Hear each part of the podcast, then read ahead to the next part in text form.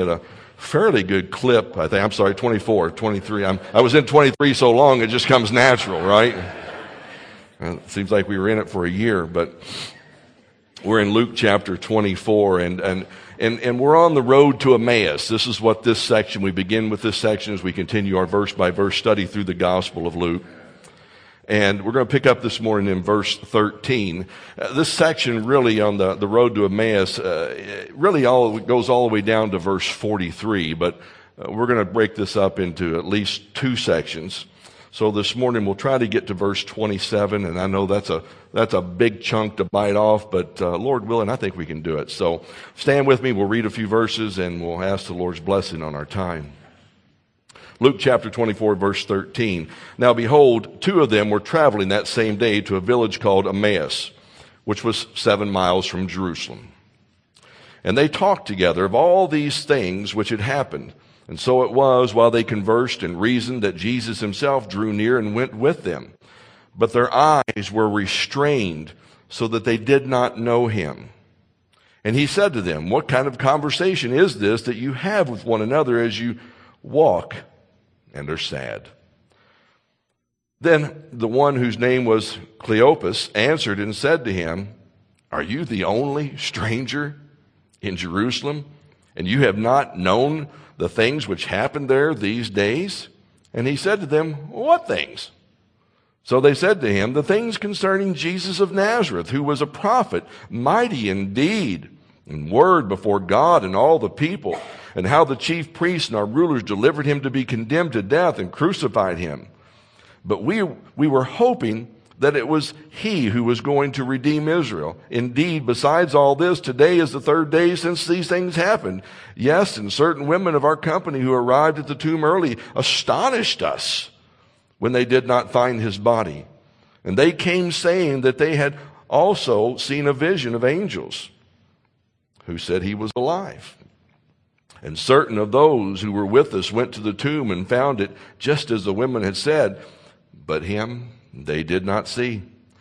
And then he said to them, O foolish ones and slow of heart to believe in all that the prophets have spoken, ought not the Christ to have suffered these things and enter into his glory? And beginning at Moses and all the prophets, he expounded to them in all the scripture the things concerning himself. Let's pray. Father, we do thank you for your word this morning. Lord, we thank you for your patient walk with people. Lord, to help us understand who you are, our need for you, Lord, how to live for you, Lord, uh, how, to, how to bring glory and honor to your name. Lord, you're so kind and you're so gracious toward us that, Lord, that you would give us your word Lord, that we might know you and that we might live for you. So, Lord, would you teach us this morning by your Spirit? Encourage us, we ask, in Jesus' name. And all God's people said, Amen. You all can be seated. You know, the, the most important reality in all the world is truth. And not just any truth, but God's truth. That's, that's the most important reality there is. The, the truth that forgives sin, the, uh, the truth that saves our souls. That's man's greatest need is to know the truth about salvation.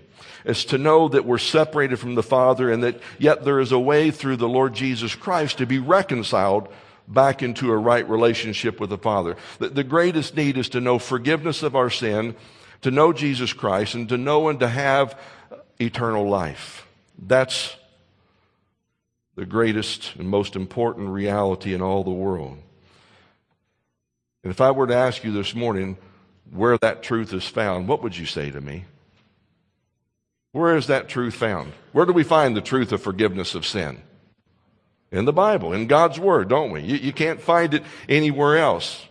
You can't find it just by looking at creation, right? We can, we can see some of God's invisible attributes but we can't find the gospel just in looking out in the world or looking within ourselves.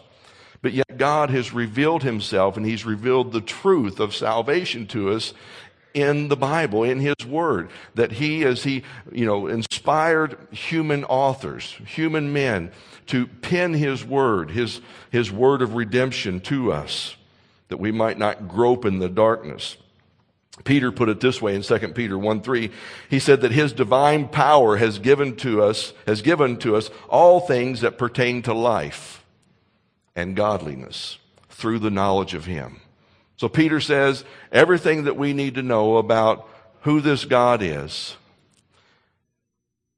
how to have eternal life, how to, how to be godly, how to be righteous are found in the knowledge of him in his word. And only those who, by God's grace, understand the Bible can know this truth about salvation. And when we believe in that truth, it has a result. It, it impacts our lives. It, it changes us. Uh, we're no longer just people who are groping in the darkness, who have no purpose, who have no fulfillment, who, you know, are just grasping at trying to figure out what life is all about.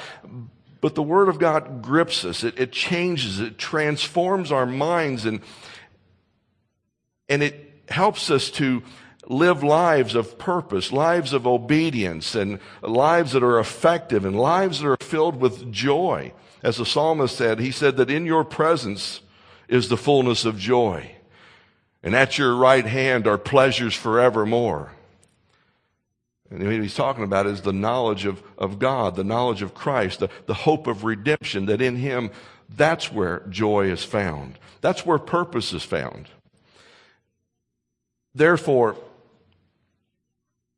the greatest service that we can render to anyone is to give them the understanding of the scriptures. And we are all, if you're a believer in Christ, we are all ambassadors of Christ. I like what R.C. Sproul says. He's, he's written a book recently and he, he's titled it, Everyone's a Theologian. And we, we all are. We're either good ones or bad ones, right? But, but we're all theologians and we're all, you know, the, the, the goal is to give people the, the truth, the knowledge of Jesus Christ, the knowledge of salvation, and the, the hope that comes with that to help them understand who Christ is and their need for them. And we all have that opportunity to do that. It's, it's not just, you know, the, the preacher's job. It's not just, you know, uh, the, the job in the pulpit to do that, but we all do that. We all have the opportunity to help people understand the scriptures, their need for Christ, who he is, and how to live for him. We have that opportunity in our homes, don't we? You know, if, if, if, you're, if you're, you have children, you have that opportunity to, to uh, you know, the goal isn't to get them, moms and dads, to say the sinner's prayer, right? You won't find it in the Bible anyway.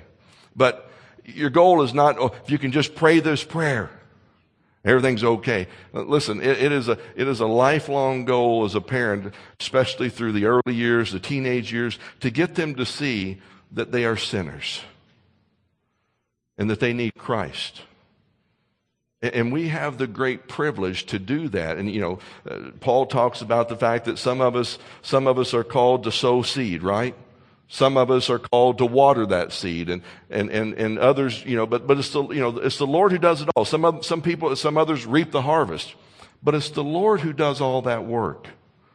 Our job isn't to worry about closing the deal with our kids or with our neighbors or with our friends, we, we have the opportunity to preach the gospel to them too, don't we? To, to help people understand the, the, the knowledge of scriptures among our friends, our school friends, uh, those that we work with, our mission field, whether it's at home or whether it's abroad. We have the opportunity to help people understand the scriptures within our church. We have the opportunity within our growth groups, within our children's ministry. And, and, and, this is nothing new for the children's ministry teachers. You know, our, our goal with the children is not to tell them nice little Bible stories, you know, about Daniel and the lion's den and, or Noah's ark and about all the animals and how cool that was. And eh, the, the goal of all, of all of our teaching is to help the kids see Jesus Christ and to help them see who they are in light of this holy God and how we're separated from them. It's always, with each lesson, it's always the story of redemption. It's, the Bible's not a book of virtues. It's not a book of morals. That's not our goal. You, you remember the uh, producer of Veggie Tales? I forgot what his name is, Phil something. But he produced all those VeggieTale movies. Those are great. They're wonderful, wonderful movies. But, but at the conclusion of the whole thing, he had this epiphany. And, and, and he realized that what he had done is he had made a bunch of really good videos that gave kids a lot of great morals, but it lacked the gospel. Now, I'm not saying we shouldn't watch Veggie Tales. That's not what I'm saying. But I'm saying that here he understood that. And our children's ministry teachers, they understand that. It's not about, you know, creating a bunch of moral children. It's about pointing our children to Christ or, or whoever we're trying to help them understand the scriptures. And yet, it's sad to me that in too many churches today, they're not getting an understanding of the Word of God. It's not uncommon today to go to an average church or uh, someone that calls themselves a church and to hear messages that will simply entertain the people.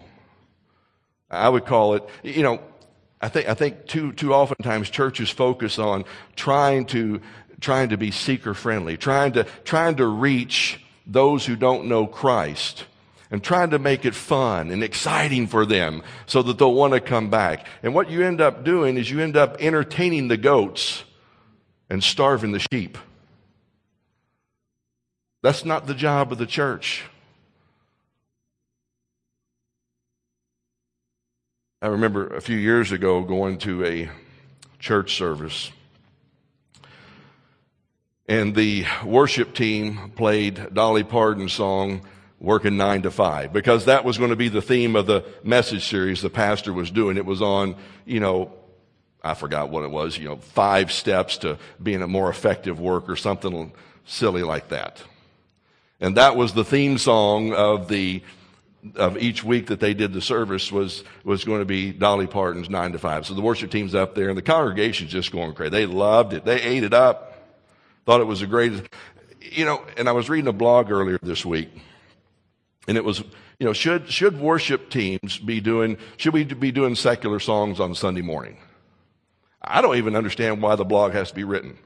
Why does that question have to be written? Jason's never come to any of the elders and said, Hey, can we do this secular song on Sunday?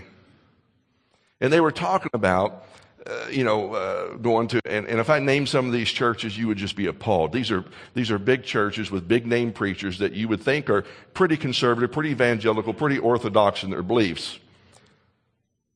But they were talking about at the end of the service, they walked away and they could not get the song out of it. They played Styx, a song from Styx called Come Sail Away. And now I know I probably put that tune in your brain and, and, and everything else, but they thought, you know, listen, you got six days a week you can listen to, and I'm not here bemoaning, you know, uh, uh, secular music. That's not my point. But people come.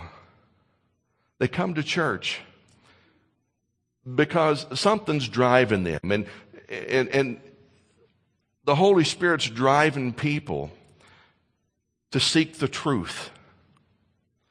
And we've got an opportunity, even through our, our songs, to teach a high view of God, to teach theology, to teach the truth about redemption and reconciliation with Christ. Six days a week, we can listen to second music. You come in here, people need to be fed. They need to be ministered to. They need to be encouraged in their walks and in the Word. They need an understanding of the Scriptures. They don't need come sail away. They don't need working nine to five. They need Christ. Well, in our passage this morning, we have a wonderful illustration of how these two men that are, we don't, we'll say two men. I don't know if it was two men or a man or a woman. We don't know. It doesn't say. We know it was at least one man. On the road to Emmaus, and they're going home, and they're so discouraged. They're so sad. Their, you know, their, their countenance has fallen, and they're, they're hopeless. And they don't need, they don't need Styx. They don't need Dolly Parton. What they need is Christ to come along and open up the scriptures for them, to give them hope, to give them some clarity, to give them understanding of the Word of God. And the result of that encounter with the Word of God is, is that it, it, it, it takes them from the pit of despair to the heights of joy. That's their solution. That's what they need. That's the hope they need.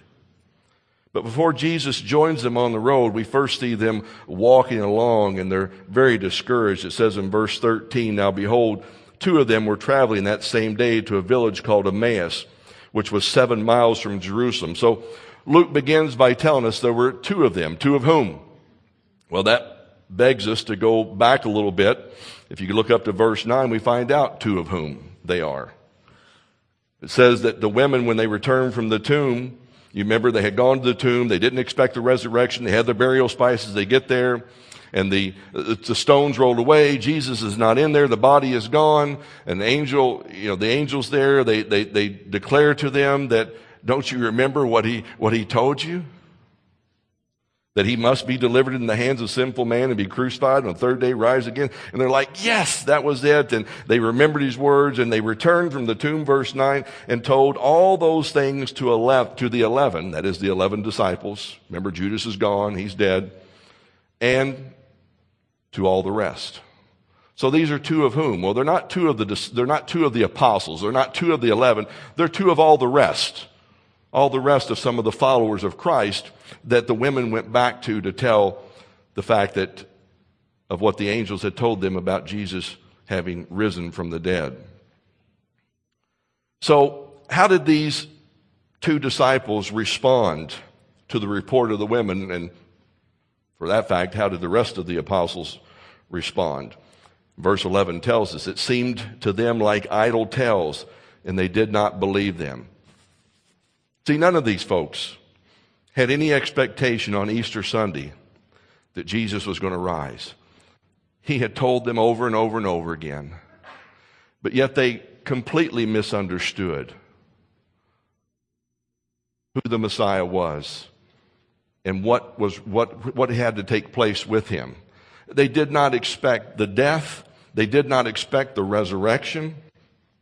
Well, it tells us here also, we find out what day they're traveling on and where they're headed. It says on the same day, which means that on that first Easter Sunday, first day that they had heard the women's report, and we're told in verse 13 that they're traveling from Jerusalem to Emmaus, which is about a seven mile journey. Now, we don't know exactly where Emmaus is. All we know is it's seven miles from Jerusalem. So this would have been unless you're Bill Schuer and you walk at a really fast pace and do everything really quick, this would have been about a two to three hour journey that they had taken, especially when they're discouraged, you're talking, and if they're two men, you can't talk and walk at the same time. It may have taken them four or five hours if they were two men.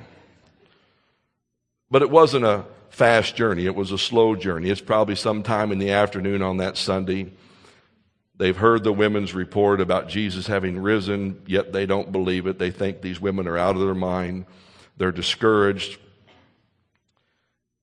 And these, and it says in verse 14, and they talked together of all these things which had happened. You, figure uh, these were Jewish travelers, and they had been to Jerusalem for the Passover rite. They had probably been there. They may have been there for part of Palm Sunday festivities when, when Jesus walked in, he, he rode into Jerusalem on the donkey. They may have been part of that entourage that was laying down the palm branches. Hosanna, blessed is he who comes in the name of the Lord. You're the Messiah. We've been waiting for you to come and redeem us from Rome and set up your kingdom. And what a glorious kingdom it will be and their hopes were high. And then all of a sudden they get to Passover day and they're sacrificing their lambs and, and then they see Christ. They see their supposed Messiah, the one that they had put all their hope in. They see him crucified, betrayed by the chief priests and the elders. And they see him put in the tomb. And so their hopes are crushed. And so they've got no reason to stay in Jerusalem. So they start walking home. They're sad, they're confused. How could we have been so wrong about Jesus? We, we really thought he was the Messiah. And though it was only seven miles, uh, it must have felt like 700. I mean, you ever, you ever felt like that before where you, you were really confident that something was going to come through this you, you really put high hopes that man this relationship was going to pan out. And then when it doesn't crushed. Or you really had high hopes you were going to get this job or this promotion and you were just sure you thought man it was it was it was in the bag. Or you studied hard for this test and you really thought you had your head around it and you were you were on top of it and you get in there and you bomb it and you're crushed, and you're, all your hopes and dreams, just like with these two, they've been buried three days earlier. And their lives weren't turning out the way that they had imagined. Their expectations crushed. And you have to imagine as they're walking on that road, that long walk back, that seven miles to Emmaus, and uh, that they're thinking, what are we going to do now? All of our hopes, all of our dreams, all of our aspirations were, were in this man, in, in this, in Jesus. We were anticipating this kingdom that we were going to be part of, and now we just got to go back home. How do you pick up the pieces? How do you start over again? And so, because of their misunderstanding of Scripture, because of their ignorance of the Word, misunderstanding of Scripture, ignorance of the Word, it breeds confusion, it breeds hopelessness. And that's where they're at.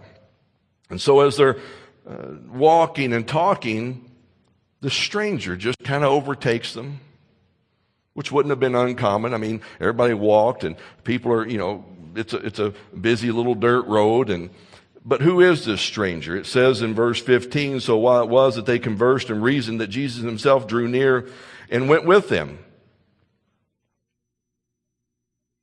What I find interesting about this is the fact that Jesus shows up and they're not shocked at all by his appearance, are they? I mean, they're, they're not shocked. I mean, there's no, uh, he's not dazzling in this, you know, in this splendor of light like the angels that, that when the, when the women went to the tomb, right? There's no, no blazing light. It's kind of like when Mary Magdalene saw Jesus, I think in John's gospel. You remember who she, who she thought he was? The gardener. We've got a Jesus the gardener. He's not Jesus the gardener, but he's Jesus. He does great work. But I mean, it was kind of like just an average looking person. I mean, he, they wouldn't have, they didn't know. Nothing dazzling, nothing brilliant, nothing, you know, wasn't like he wasn't bedazzled with sparkle shines and all this kind of stuff. And they don't even recognize him. And there's no doubt that because they had their hopes in him that they had seen him before. They probably heard him teach in the temple this during Passover week. They had probably followed him and uh, uh, heard him on, and, and, met with him several times. So, so why is it then that they don't recognize him? It says in verse 15 that they that he comes up among them, but they don't recognize him. Is it because that he looked different in his resurrected, glorified body? Obviously, it was a different body. Is it because they didn't believe the resurrection that prevented them? So it was a lack of faith that caused their eyes to be blind to who he really was? Well, verse 16 says, But their eyes were restrained so that they did not know him. Luke, Luke's point is that the restraint was passive on their part. It wasn't, it wasn't because of a lack of faith. It wasn't because they didn't believe in the resurrection that they didn't see him. It wasn't because his, his body looked differently, though I'm sure it may have looked differently. But the restraint wasn't a, it wasn't a mental inability on their part. The restraint was a divine restraint. In other words, God restrained them from being able to recognize who he was. Because he wasn't ready to reveal himself to them. You see, he wanted them to be convinced about the truth of the resurrection, not by his appearance, but by the scriptures. He wanted their faith to be founded on the sufficiency of scripture and not on the mere sight of him. And so now Jesus begins to ask them some questions to elicit uh, uh, their response. Notice what he says in verse 17. He said to them, Guys, what kind of conversation is this that you have with one another as you walk and are sad? What's going on, guys? You're sad, you, uh, you're downcast, and what, are you guys talking about? Now,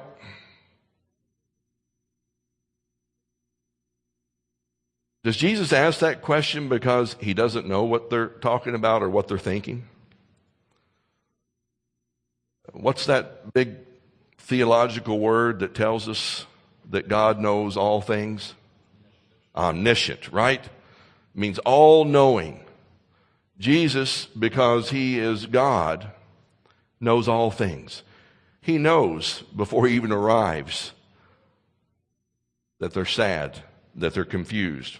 I like what R. Kent Hughes says in his commentary. He said the resurrected Christ knew not only their geographical location, but he also knew the terrain of their souls. The omniscient Savior understood. He says the word omniscient sounds so cosmic and cold, but Jesus' knowledge of his followers is tender and it's personal. It's what the psalmist says in Psalm 139, verse 2 and 3. He says, You know when I sit down, and you know when I rise up. You perceive my thoughts from afar. You discern my going out and my lying down. You are familiar with all my ways.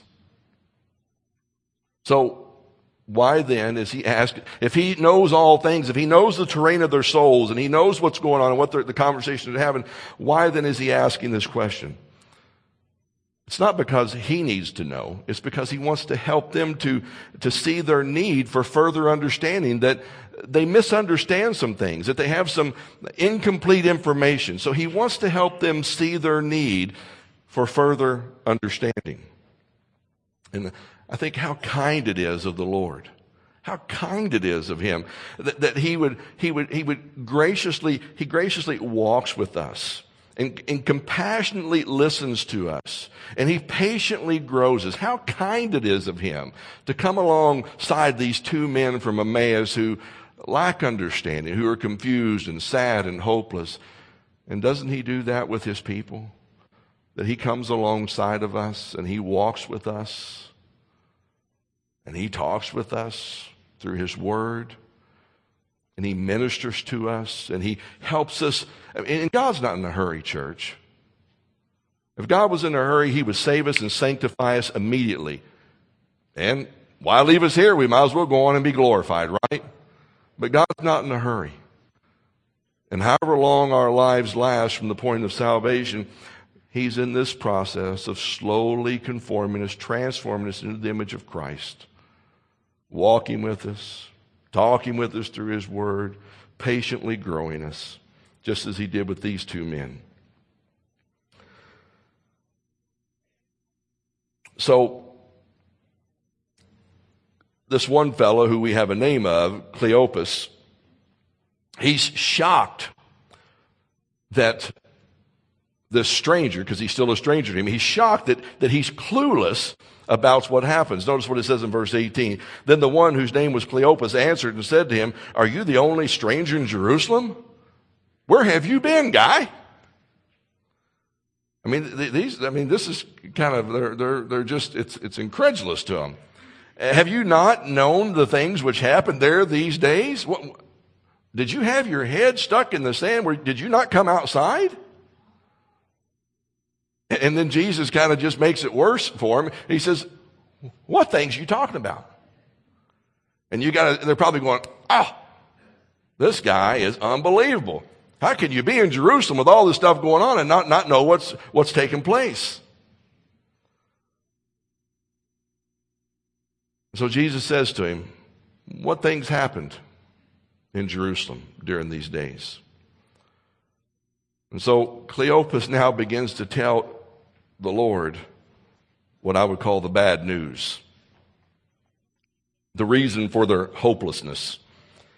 He says, So they said to him, The things concerning Jesus of Nazareth, who was a prophet, and he was mighty indeed and word before God and all the people. So this is Cleophas telling the Lord about why they're hopeless, We, we had all of our hope put in this man. He was a, he was, we believed he was a prophet. He was mighty indeed. We saw the miracles that he did. And only Messiah could have done that. Not only was he mighty indeed, but no man spoke like this man. He was mighty in word and, and then all of our hopes, expectations set on this man. In verse 20, and how the chief priests and our rulers delivered him to be condemned to death and crucified him. He made his triumphal entry into Jerusalem. He turned over tables and he showed with great demonstration of power and with word that he was Messiah. And then all of a sudden, he gets himself killed. We were hoping, verse 21, that it was he who was going to redeem Israel. Our hopes were set on him that he was going to free us from the Roman oppression and that he was going to establish a kingdom and he was going to restore Israel to its former glory that we'd had since the days of David and Solomon. That we were going to have the kingdom back and our influence back. They were looking for a physical Messiah.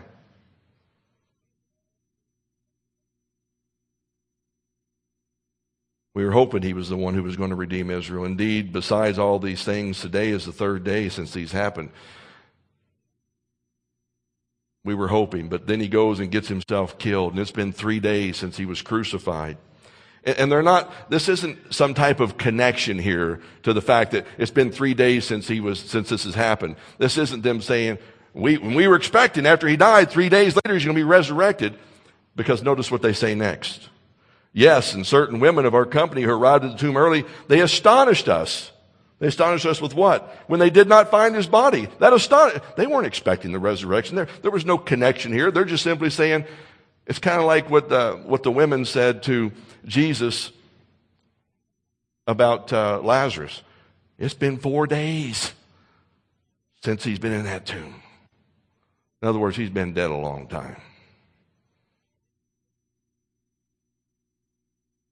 We didn't find his body, they came saying that he had that they had seen a vision of angels and he was alive. And certain of those who were with us went to the tomb, and we found it just as the women had said. It was empty. But him we did not see. The tomb was empty, but we don't know where the body was. We don't know what happened to him. They're not expecting any type of resurrection. They weren't expecting the death. They weren't expecting the resurrection. That's not the Messiah they're looking for. They're looking for the one who was going to go into Jerusalem and he was going to unseat the Roman authorities there and, ultimately unseat Caesar himself. So the tomb is empty, they say, but if he's resurrected, where is he? where, where is our Messiah? And Cleopas, he lets it all out. His confusion, his doubts, his depression, his hopelessness. And, and how did Jesus respond? D- does he say, You guys are just idiots? He doesn't do that. The Lord's not like that. Did he say, You guys are hopeless? I'm just, I, I'm going to go back. I'm going to go walk with somebody else. You guys are a bummer. You guys are just depressing to hang out with.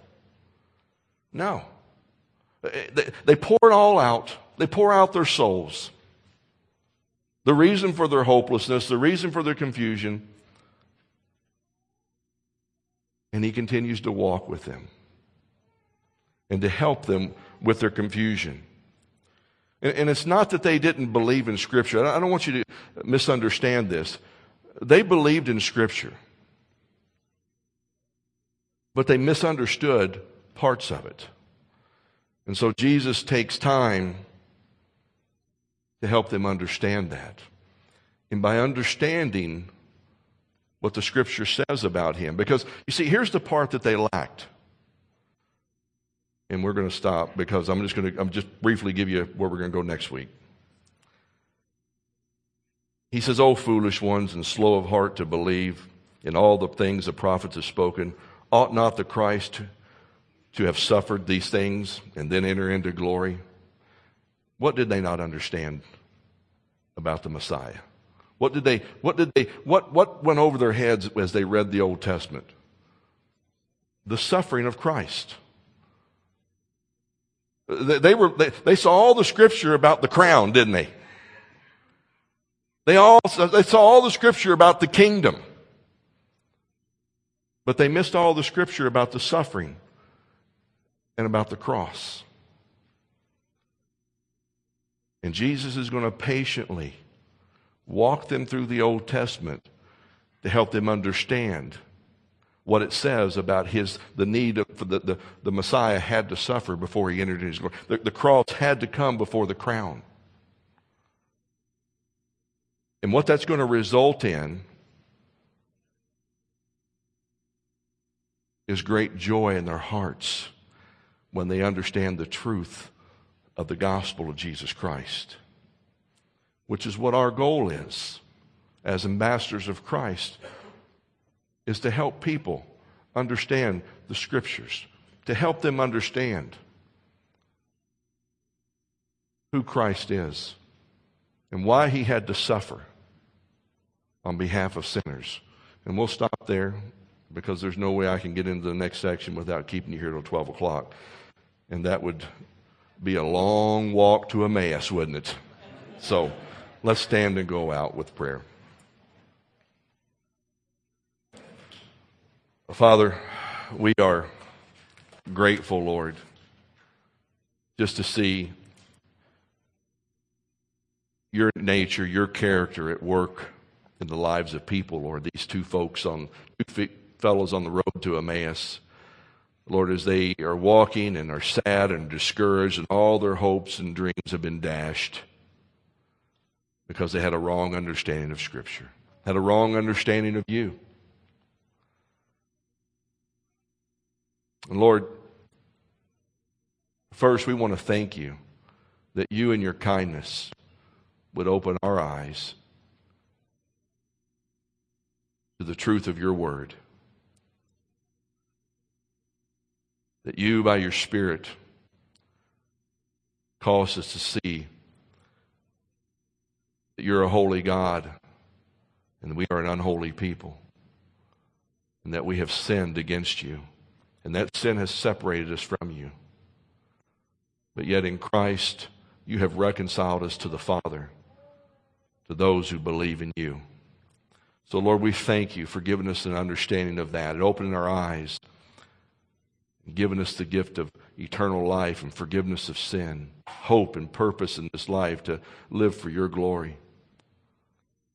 But, Lord, we also thank you for the privilege that we have to be ambassadors for you, to help others understand the truth of Scripture, to help them understand their need for you and how to live for you. And Lord, may that be our singular focus, that it's more important than anything else in this life, is to be those ambassadors that help others to understand your word. Lord, at whatever level of maturity that we're at, that we would be faithful. Lord, that's what you require of your servants, is to be faithful. So, Lord, help us to do that, that people might come to the knowledge of who you are. And that, Lord, that you be glorified in that, we ask in Jesus' name. And all God's people said, Amen. Amen. All right, so you know where we're going, so read ahead, okay?